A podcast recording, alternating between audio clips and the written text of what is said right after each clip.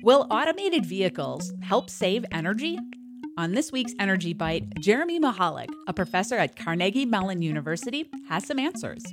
Some of today's vehicles already offer early levels of automation, such as adaptive cruise control or lane centering.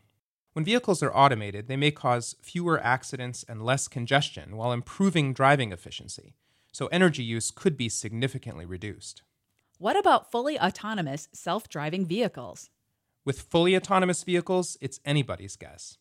For example, safe one seater driverless taxis could revolutionize the commute, enable cities to pack more vehicles per lane, and eliminate the need for a parking lot in front of every business.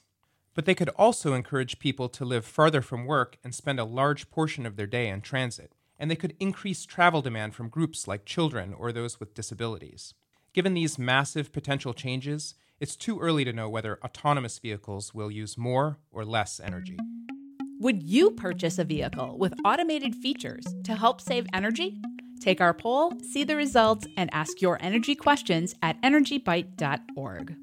Energy Bite is a co production of WESA Pittsburgh and Carnegie Mellon's Scott Institute for Energy Innovation.